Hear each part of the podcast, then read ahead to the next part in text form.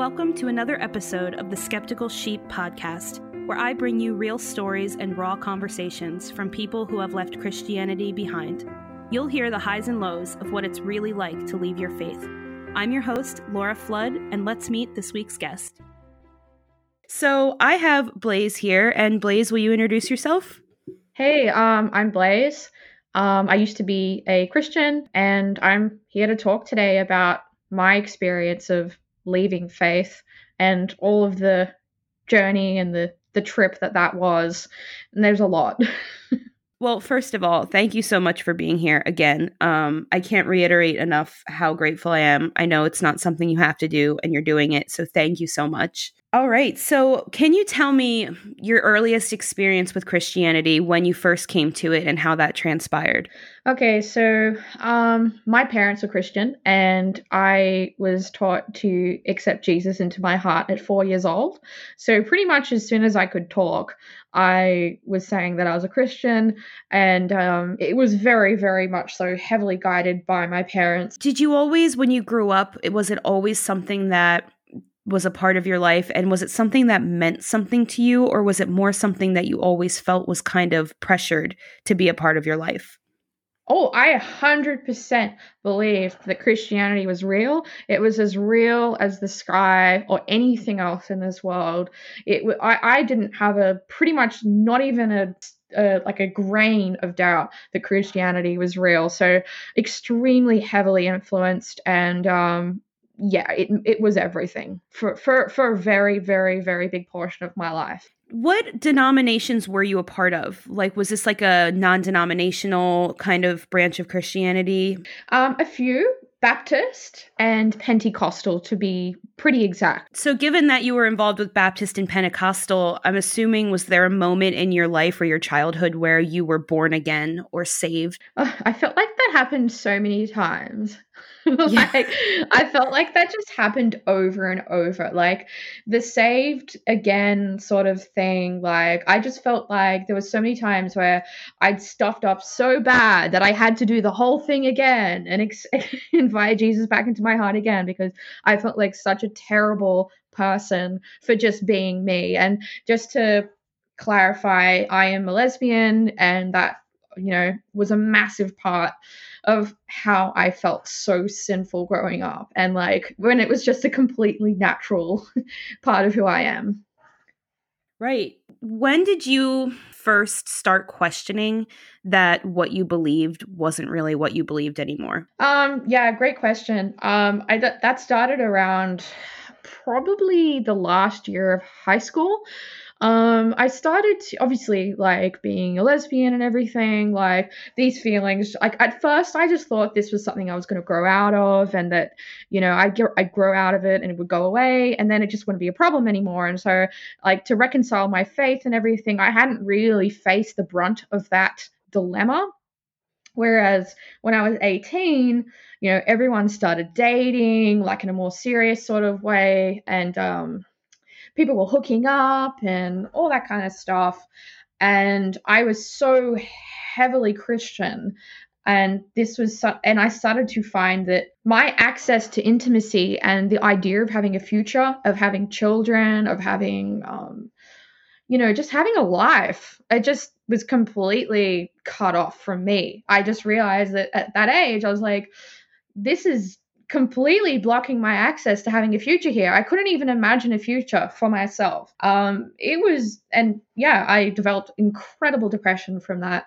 Um, and part of that was also looking into, hmm, like, I wonder if there's a way out. I wonder if there's a way out for me to not be Christian anymore. And and it actually started with me deciding to have a quote unquote holiday from Christianity. That's the way I um because like i like the idea because i was so christian that the idea of christianity just not being real like that just couldn't happen right? So i decided i was i was at eight i was 18 um i had horrific depression at this point.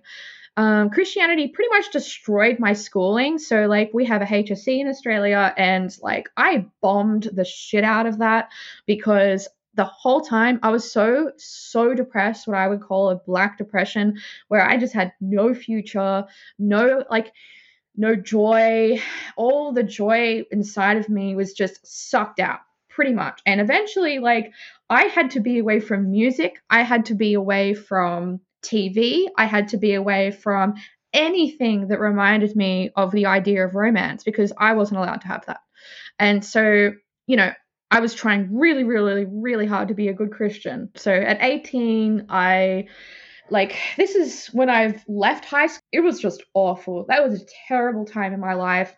You know, I remember this uh, youth group leader from church telling me, oh, you know, like when you leave high school, that holiday period, that's going to be the best time of your life. That's the time that everyone looks back on as like just the best time of your life of freedom and all of this crazy cool stuff. You know, school's out forever. And that just certainly was not the case for me. What ended up happening was I ended up locking myself in my room and whilst everyone else was off gallivanting, sleeping with people, um, having romance, and all that kind of stuff that, you know, a lot of just normal kids get to enjoy, um, I locked myself in my room and I literally decided to become quite a hermit because I could not handle being outside in the open world where literally anything could trigger me from um, the idea of romance. So, like, as I said, songs and movies and music, I stopped watching, I stopped listening. Yeah, around this time after school, just before I'd left school, um, I went to conversion therapy, like gay conversion therapy, with um, a company called Exodus International. And like this was suggested by my parents, but not exactly like this is what you have to do. It was just more of a suggestion. And I went to therapy around that time. They told me to like the lady who I, who I was seeing at Exodus International.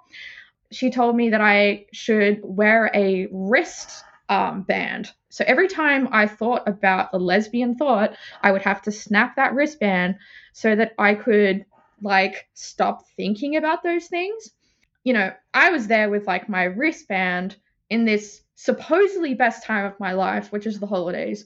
And I was just depressed, snapping this wristband.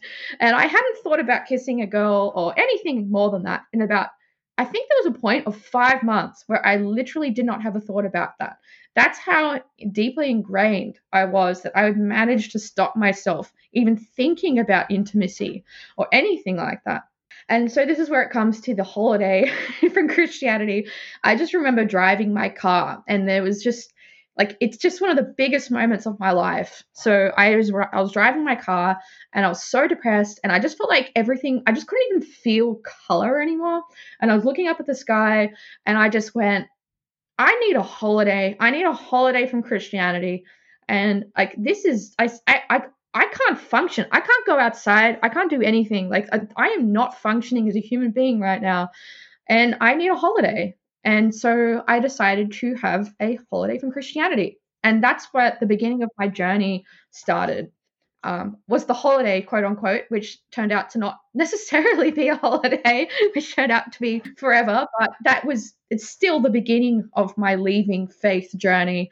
Um, and yeah, Wow. So there's so many things I want to unpack there. One of them being that I can't believe somebody would advise you to in a way harm yourself to control your natural sexual thoughts or urges.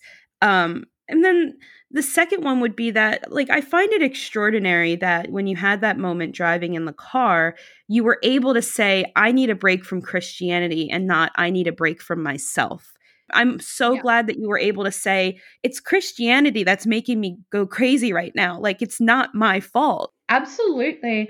I think that was the thing is like I was just like this isn't my fault. I haven't chosen this.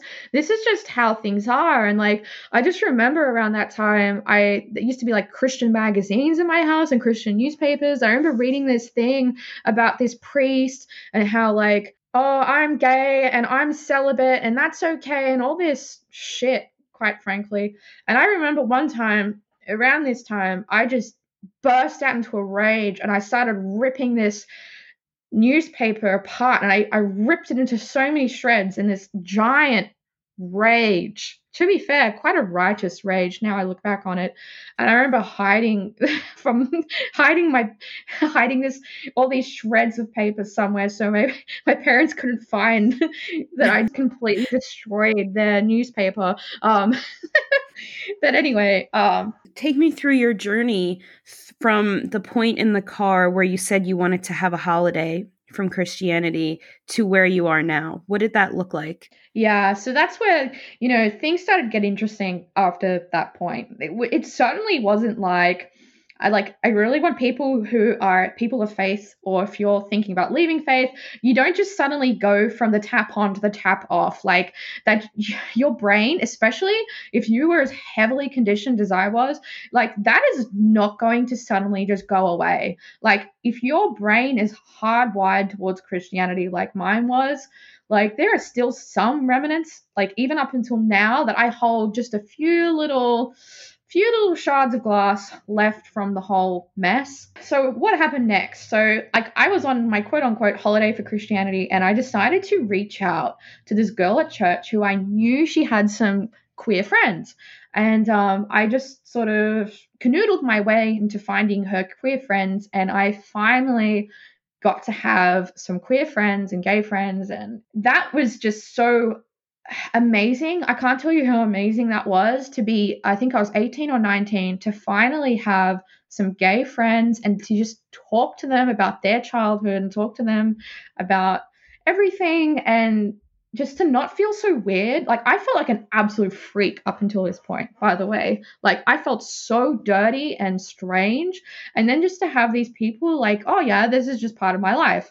Um, like it was so good. And like I got to have tons of fun times with those friends, and I really felt like I was living my youth. Really, I just felt so alive. So um, I just got that's like some of those people now like my friend group now. Some of them I don't really talk to anymore, but like you know that's life. So I hung out with them for a while, and um, yeah, I went out clubbing a lot. Oh, that's right. I went completely wild.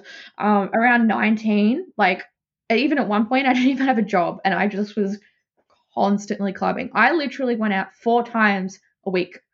And um, in this time, I still thought that like I'm still a Christian, but I'm just I'm just that Christian that you hear at the front of church. It's like, oh, you know, I went off the rails and I took drugs and you know, and then I found Jesus again and then I was healed and blah blah blah. And like like that was the way that I saw myself. Like I definitely was still believing. I just thought I was on this holiday and that everyone would be like, "Wow, you took drugs and you're Christian? Wow!" Like you know, you know what I'm talking about. You assumed you would just find it, find a way to incorporate that season of your life into your testimony one day.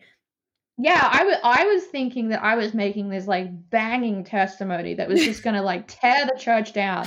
Um, um, I that's what I thought was going on. Um, but no, not necessarily. so you know, I went out with these people clubbing a lot and blah blah blah. Eventually, um, I made this new group of friends who are into like electronic dance music and whatever. And there was this one guy, and this one guy in this group literally changed my life forever. And um, in a, in a kind of a way, he's sort of like my knight in shining armor. This one guy, and I won't say his name. Let's just say his name is Dave. So obviously up until this point i was still saying i was a christian. Like i like people ask me like what do you believe in? I'm like oh yeah i'm a christian 100% i just take drugs and I, i'm a lesbian. Like which didn't really fit into that narrative. But um i hung out with this guy and he was a very staunch atheist. After many conversations with this guy like he just thought the idea that i kept saying i was a christian was ridiculous. And like i still completely believed it in my heart um, that I believed in God and I believed, oh, I, like if I don't change this up soon, I'm going to hell. Like this lifestyle I'm living, all this stuff. But this one guy, like, you know how usually when you meet someone, like a nice person is someone who respects your beliefs and says, oh, well, that's nice that you believe that, and blah, blah, blah, blah. This guy, he wasn't like that he did not respect my beliefs. And in, in a way, that's actually kind of what saved me, quote unquote, from um, a lifetime of self hatred because he could tell that I was being torn up inside and eaten apart by something. And, you know, he's a salesman and he knows how to twist someone's arm. and he basically, after many conversations, many nights, more or less aggressively just told me what I believed in was bullshit. And I remember one time at McDonald's, just sitting with him at McDonald's, and he was across from me, and I was just saying what I believed in, and he just went, No, you fucking don't. You do not fucking believe in that. I can see it in your eyes. I'm looking in your eyes right now, and I can see that you are lying. And I think that was one of those really big points where I suddenly went, Yeah, I am lying. And isn't sort of Christianity the point of it to tell the truth?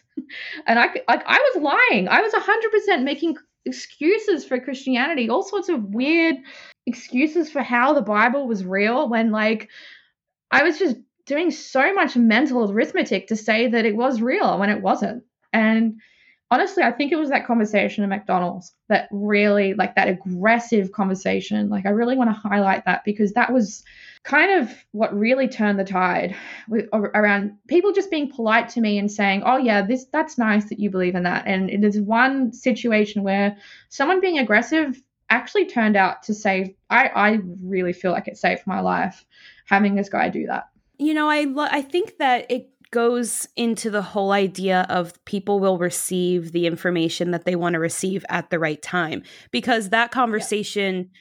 spoke to you at that time but if he had said that maybe to someone else in a different point of their journey they would have been like that's so rude like screw you yeah. like, you don't know my life yeah. but it just hit you at the right moment. Like it was just what you needed to hear in just the right tone and just the right delivery in the right moment. And I love that. Yeah, that was just such a huge turning point. That the moment in the car and the moment, moment at McDonald's were just those two huge shifts. So you went from having this moment in the car, having this moment in McDonald's. Like, I guess I want to ask, what did you do about it when you finally decided oh my god i don't believe that like i don't believe in this anymore. Um around this time i had a diary and um so this is 2014 um i had this diary and sometimes i read over it because it's just fascinating.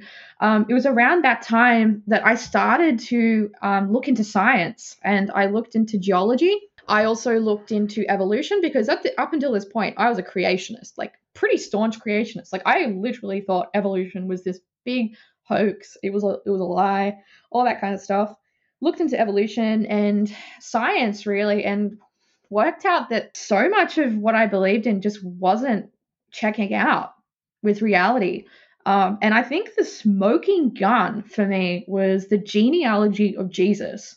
When I, you know, you count up the years of the genealogy of Jesus, and it's up to about something of 7,000 years old. That just does not check out with our old universe. And creationists will do all sorts of weird mental arithmetic to say geology and evolution and all of these other aspects of science are wrong and it's just not true like and if, like I just don't think people are being honest. In other words, what, like what you're saying is that like they will find every avenue and every way to explain away evidence that would suggest that Jesus Christ never existed. Yeah, like and I'm not saying he like never existed. I'm just saying that like the um the idea that the world is 7000 years old doesn't check out.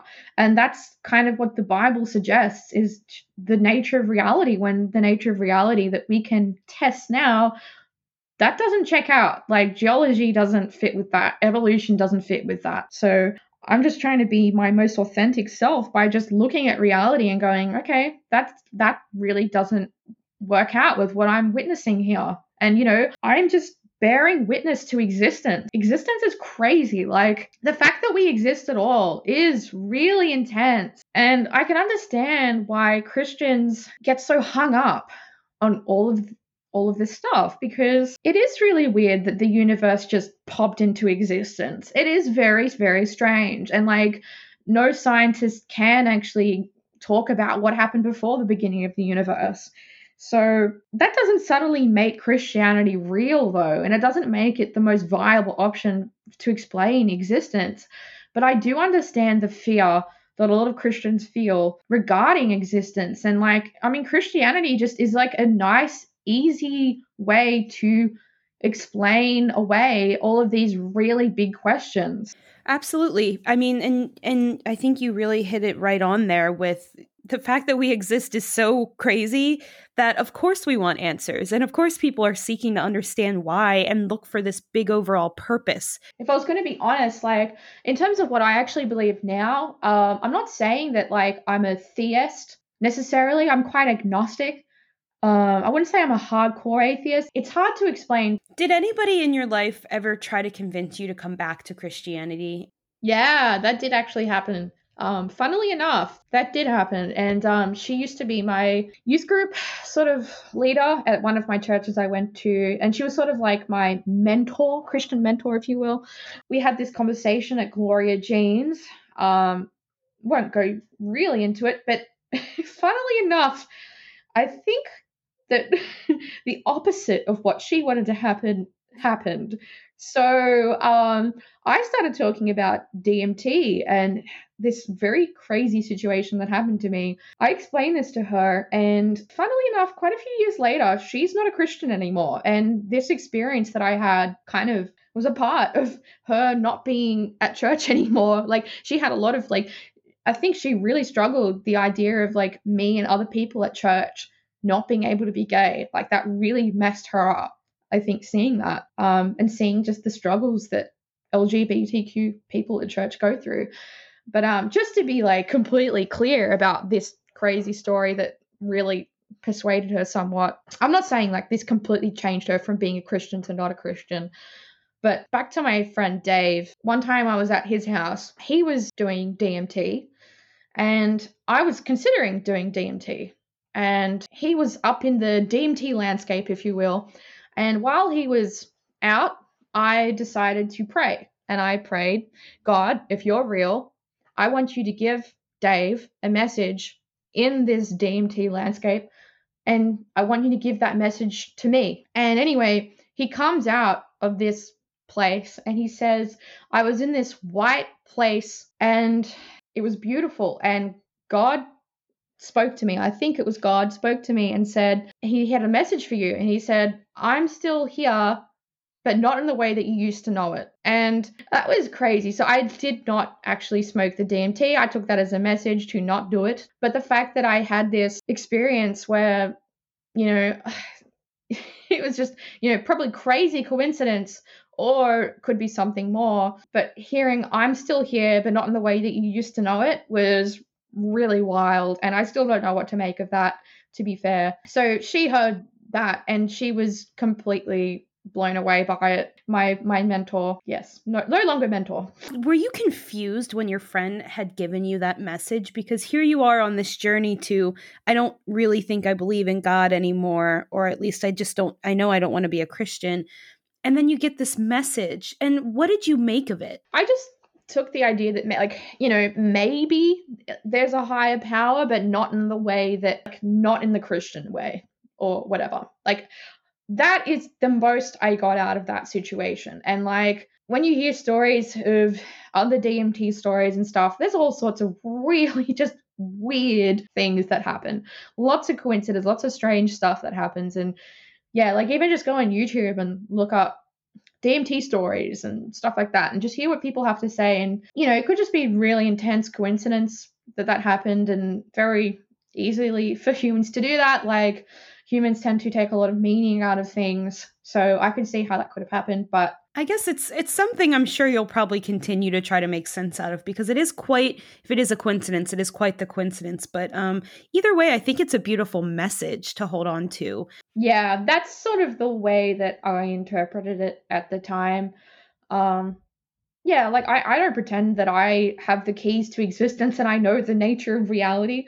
Like that's just not for me to know really and no one really knows what's going on. But sort of taking a crutch of christianity when there's a lot of things that don't line up i don't feel like that's the most honest truth that i can put out there from observing existence. Did you ever consider going back? Did you ever just miss it or miss the comfort or the familiar feelings that yeah. you got when you were there? Oh, yeah, that's such a good question. Um, I think one of the things that's one of the hardest things for anyone who's leaving faith is the lack of community. And church really offered this like at times quite a beautiful community and like there are a lot of aspects that, you know, I look back on fondly now, now that I've had my distance away from faith. There are things that I look up, look back on fondly, such as things such as forgiveness. Like I still really believe in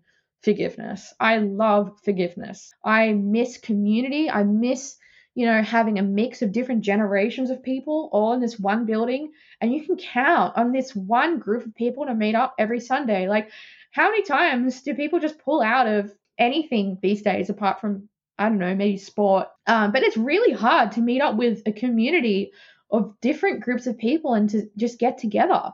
It that's tough. We're all so tired from our lives and from our jobs, and we're all exhausted. And you know, I I think the people who go to church are exhausted, but there's like this pressure that you have to go. And for whatever reason, like it sort of can be a good thing I mean, it, I just wish it wasn't church. You know what I mean? It's true. Where else would you, do you find a group of people who you know is going to be like loyal to meeting up once a week, this big group of people, and everybody knows each other and everybody's friends. And eh, you know, if you need a favor, there's like 50 people who would volunteer to help you out with something. Like, that is beautiful. And I think that it's something humans naturally crave is a sense of belonging to a particular group of people and community and love and support from people outside of you know their family their immediate blood related family. And it is it's a shame that the only way that humans have seemed to make that happen is through religion but i have just from doing these interviews found that there are so many different ways that people find community that you maybe wouldn't even expect. And I'm enjoying hearing all the different varieties of the way that people have filled that natural need for community in their lives. I'm curious what yours is actually. I suppose um, the music community, like going going out clubbing, but the fact is that's been taken away from me at the moment from COVID, which kind of sucks. But yeah, like going out clubbing, that was listening to amazing music and great DJs and great producers and I don't know, seeing live bands and I don't know, having like a crew of people who you go out and you go to those things with. I experienced that. But to be fair, like I really have not found anything that comes close to church where you have that multi generational aspect where you have old people, you have young kids, and then you have people in the middle. Like I, I literally have not been able to find that since leaving church. Was there ever a time where you thought about going back? I did go back quite a few times, to be fair. I just know they're gonna say the say the same stupid stories over and over again. And like, I don't know, if they're gonna look over a niche Bible passage, like I guess I I could cope, but hearing the same stupid stories over and over again that, you know, that pushiness they have at Pentecostal churches with like, you have to be saved now and all that kind of stuff. Like, that is not exactly my idea of a great Sunday. Like if I could just go for the afternoon tea, maybe I'd actually really enjoy that. yeah, just the fun stuff. Like I miss that.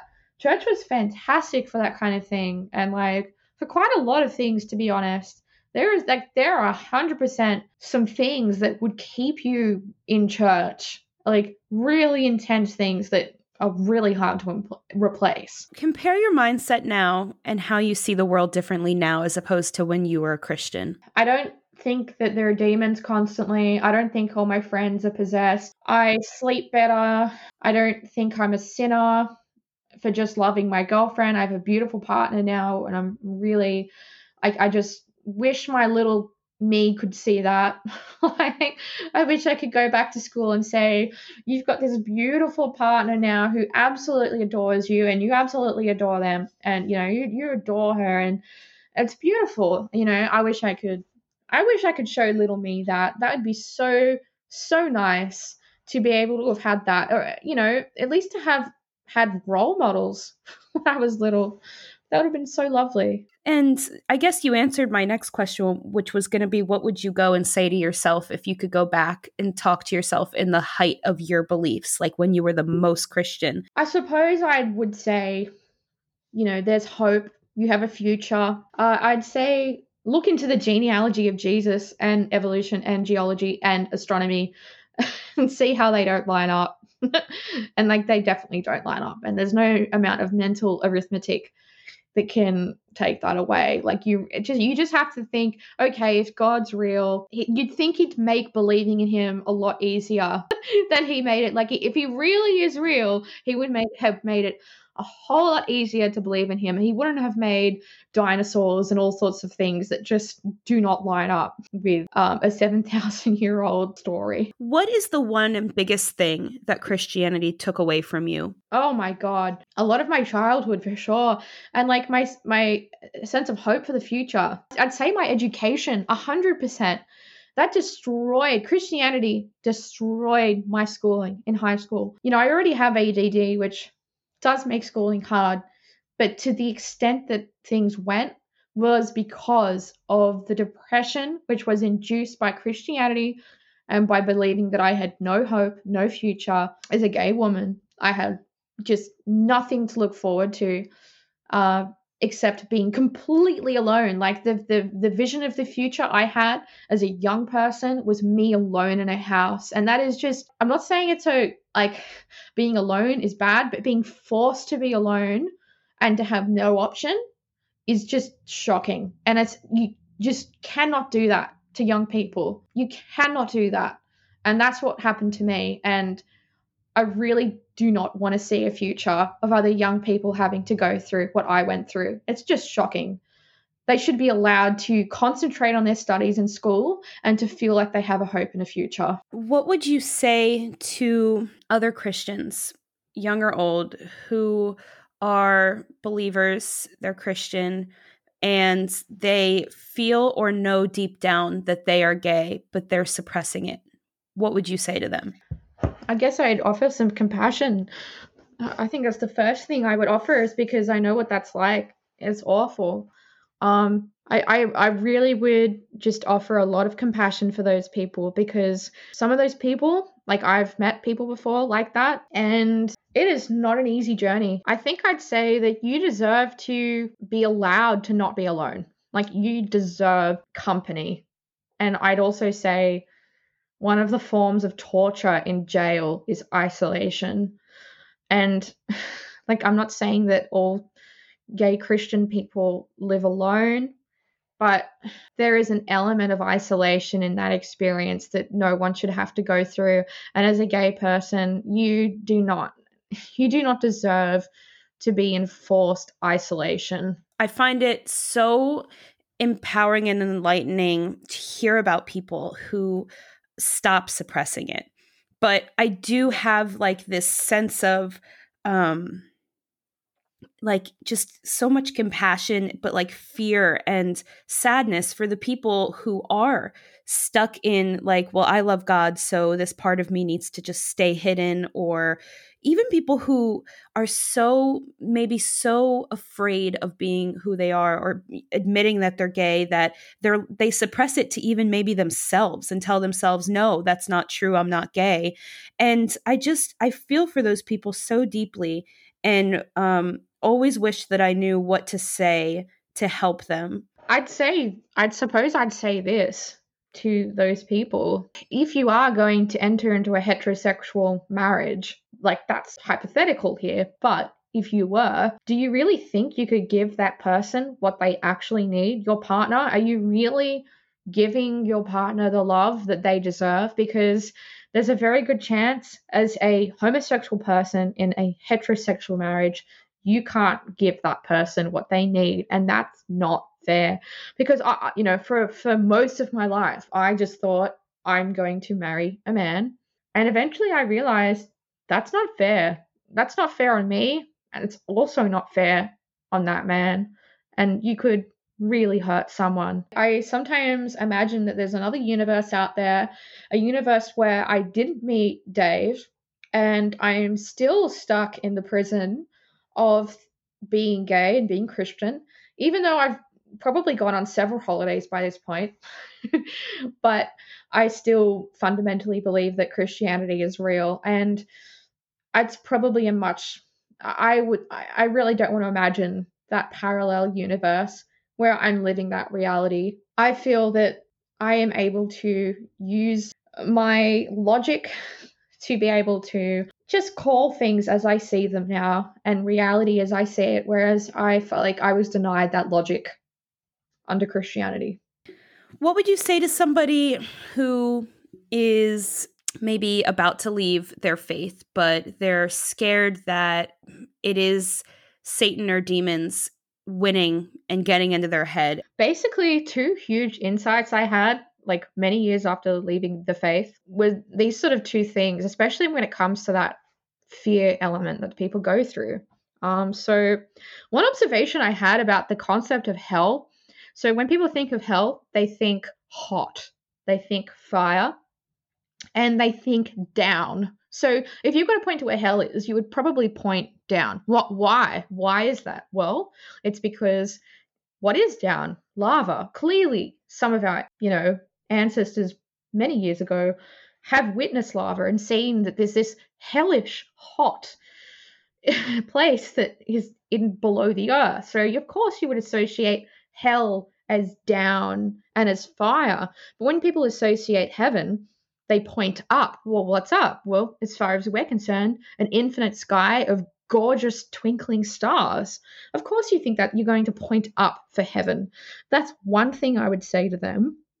And another thing I would say is the concept of demons. And where does that concept actually come from? Well, think of it like this back when humans were on the savannah in Africa, in the middle of the night, there would be the sound of roaring, the sound of creatures coming up with very large teeth and very scary looking eyes and roaring, and they would steal your babies in the middle of the night. You know how when you're in bed and you're curling up your toes because you're kind of scared that there's going to be like a demon that's going to come and bite your leg? Well, I think that's completely an evolutionary adaptation to yes, real demons. They're called big cats, they're called tigers, and all sorts of other things that genuinely want to eat you. So a demon is actually a clearly like a big cat or some kind of creature that's going to eat you. Of course, you're going to be afraid of those things. Yeah, those were two really, really big things that like really helped. Once I worked that out, I slept a lot better at night, just understanding that it's absolutely evolutionary adaptation to predators. And the concept of a demon fits perfectly into our, you know, you turn the lights off. Why are you afraid? Well, that's a, you're very vulnerable when you can't see of course you're going to be afraid. There are predators that are scary that could eat you, but in today's world, we don't really have that as much. Is there anything else or any part of your story that you want to share that you feel maybe I didn't ask the question or um, something that you really feel is important to say? I, I just think I, I, I would end with be honest with yourself and your experience of reality. Don't lie to yourself and just view the evidence and you use your own sense of logic and work it out. Work it, and you don't have to work it out in one day either. Like you can spend time mulling over this stuff. You've got plenty of time to do it. Um, and yeah, that's pretty much what, what I would advise people to do. Well, Blaize, thank you so, so much for joining me today. Yeah, no worries. It, it, yeah, it was great to be here. Thank you so much for the opportunity to talk about this stuff. And I really hope that um, people hear this and learn something and maybe feel better about their, their place in existence. Thank you for joining me on another episode of the Skeptical Sheep podcast. To stay in touch, you can follow Skeptical Sheep Podcast on Instagram and Skeptical Sheep 2 on Twitter. Thanks so much for listening. I'm glad you're here and have a wonderful day.